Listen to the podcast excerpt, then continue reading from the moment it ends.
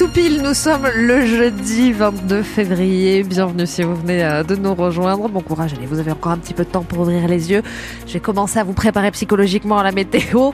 On aura des éclaircies ce matin, mais les pluies risquent de revenir, surtout en fin de journée, avec du vent qui va se rajouter 95 km heure pour les rafales, 17 à 20 degrés pour les températures sur l'agglomération toulousaine. Comment ça se passe sur votre route? Ça se passe bien, continuez à rouler tranquillement et nous on continue de vous accompagner. Les informations, c'est avec vous, Sandrine Morin. Bonjour. Bonjour Laure, bonjour tout le monde. Du dégoût, de l'incompréhension pour les bénévoles du Secours populaire. Oui, le local du Secours populaire de Toulouse a été cambriolé dans la nuit de mardi à mercredi. Heureusement, l'alarme s'est déclenchée. Un membre de l'association a donné l'alerte et les policiers sont très vite arrivés sur place dans le local des avenues, de l'avenue des États-Unis où deux hommes ont été arrêtés. Le préjudice est estimé à 5000 euros et ce n'est pas une première. Hein. Des locaux de l'association avaient été volés avant Noël près de Grenoble. Alors, Auban Saboureau, chargé de mission au Secours populaire, s'inquiète. Le rideau, on va devoir le changer. La fenêtre de la porte également qui est une fenêtre sécurisée, l'ouverture de la porte. Donc en fait, ce genre de choses, nous, ça a des frais qui sont conséquents. Je pense, j'étais pas à leur place, mais que le souhait était de voler de l'alimentaire. Donc ce que je trouve déplorable. Et en fait, il y a eu des aliments qui ont été sortis de la chaîne du froid et bah, malheureusement, ça nous fait une forme de perte. Après, bien sûr, on n'est pas du tout à l'échelle euh, de ce qui s'est passé pour le Secours populaire des Chirolles, mais ça reste conséquent en sachant que la précarité augmente et qu'on a de plus en plus de familles et que c'est de plus en plus compliqué en fait de faire la solidarité et de la faire bien.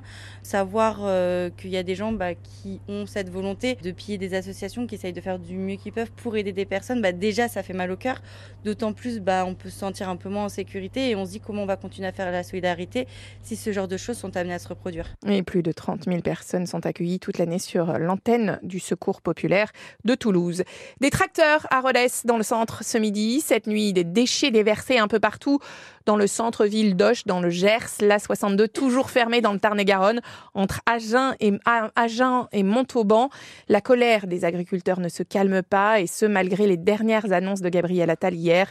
Une quatrième mouture de la loi Egalim pour protéger le revenu des agriculteurs face aux industriels et à la grande distribution, mais aussi l'exonération des cotisations patronales pour les emplois saisonniers. Insuffisant, disent les agriculteurs. Ceux de la Haute-Garonne promettent un cortège emmené par quelques tracteurs et se termine devant la porte du salon demain soir.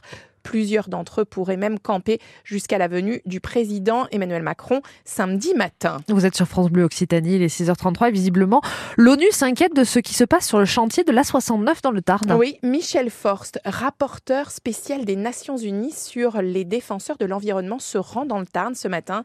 Il avait déjà dit sur les réseaux sociaux que les méthodes de maintien de l'ordre actuellement employées contre les militants pacifiques sur le chantier étaient alarmantes en visant euh, nommément la préfecture du Tarn. Un soutien de poids de plus après la venue il y a 15 jours de l'activiste du climat Greta Thunberg. Comment améliorer l'accès aux médicaments pour les patients? Les laboratoires pharmaceutiques ont déjà signalé 80 médicaments en tension d'approvisionnement ou en rupture de stock depuis le début de l'année. Et on n'est qu'en février. À Toulouse, l'usine qui va fabriquer du paracétamol devrait permettre de changer un peu la donne. On vous en parlait en début de semaine, mais il faudra attendre 2025.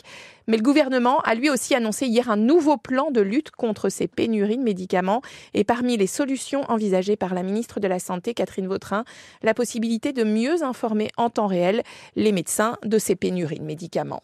Ce qu'il faut que nous arrivions à faire mieux encore, c'est cette capacité à ce que le médecin, sur son logiciel de prescription, puisse effectivement savoir que tel ou tel produit n'est pas disponible le jour où il veut, euh, par exemple, le prescrire, avec un espèce de pop-up qui dit attention aujourd'hui à moxicilline en rupture, par exemple.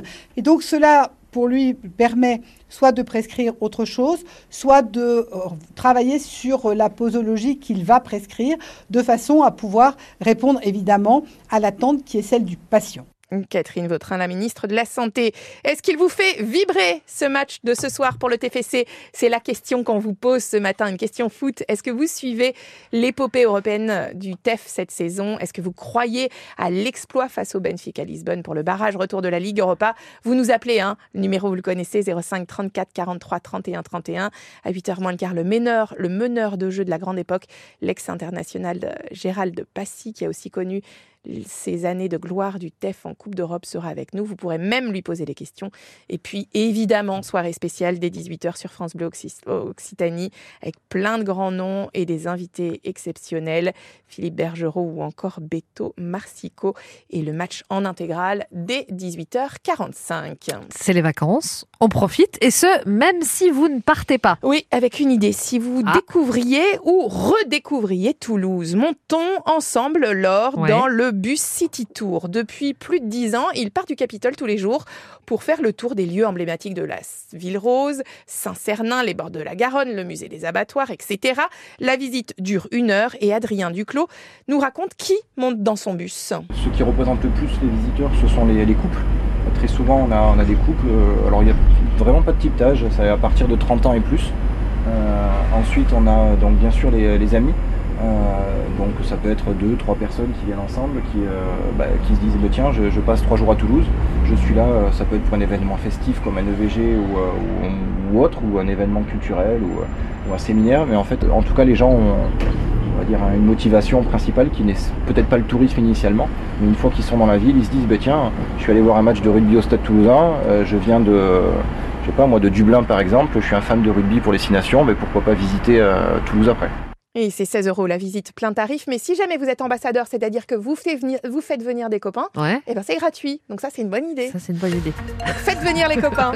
Allez, la météo avec vous, Laure. Est-ce que euh, ce sera une journée agréable? Eh bien, écoutez, ça sera une journée variée, j'ai envie de dire. J'étais en train de regarder à tout hasard s'il pleuvait en ce moment et apparemment, il y a des nuages porteurs d'averses euh, qui sont déjà au-dessus de nos têtes, au-dessus de Toulouse. En gros, le- il y a une bonne langue murée jusqu'au nord de la Haute-Garonne, au-dessus de Toulouse, qui est en train de passer et ça se décale petit à petit euh, vers l'est. Il y a du vent aussi. Hein, Donc c'est ça, il y, a- il y a le vent aussi qui se rajoute, qui va souffler jusqu'à 95 km heure cet, euh, cet après-midi, au plus fort de la journée. Et donc voilà, je vous disais ces affaires, ce qu'on peut retrouver peut-être déjà ce matin près de chez vous et qui ont des chances de revenir fortement cet après-midi.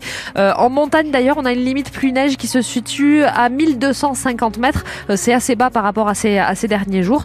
Et du côté des températures, on est en moyenne autour de 11 degrés ce matin à cette et ça sera entre 17 et 20 degrés cet après-midi à, à Fonsorbe, à Roc, à Mons et du côté de Bruguière. Comment ça se passe sur votre route? C'est calme, ça circule bien, ça circule euh, tranquillement. Donc continuez à rester vigilant et à rester prudent. Puis vous le savez, hein, quand vous constatez euh, une anomalie sur la route, bah, vous nous appelez 05 34 43 31 31. 6h37, bienvenue sur France Bleu Occitanie. Le 6-9 France Bleu Occitanie. Laure Basterex. Je ne sais pas si les fans de rugby le savent, mais avant 1987, c'était compliqué de taper une pénalité. Vous allez comprendre.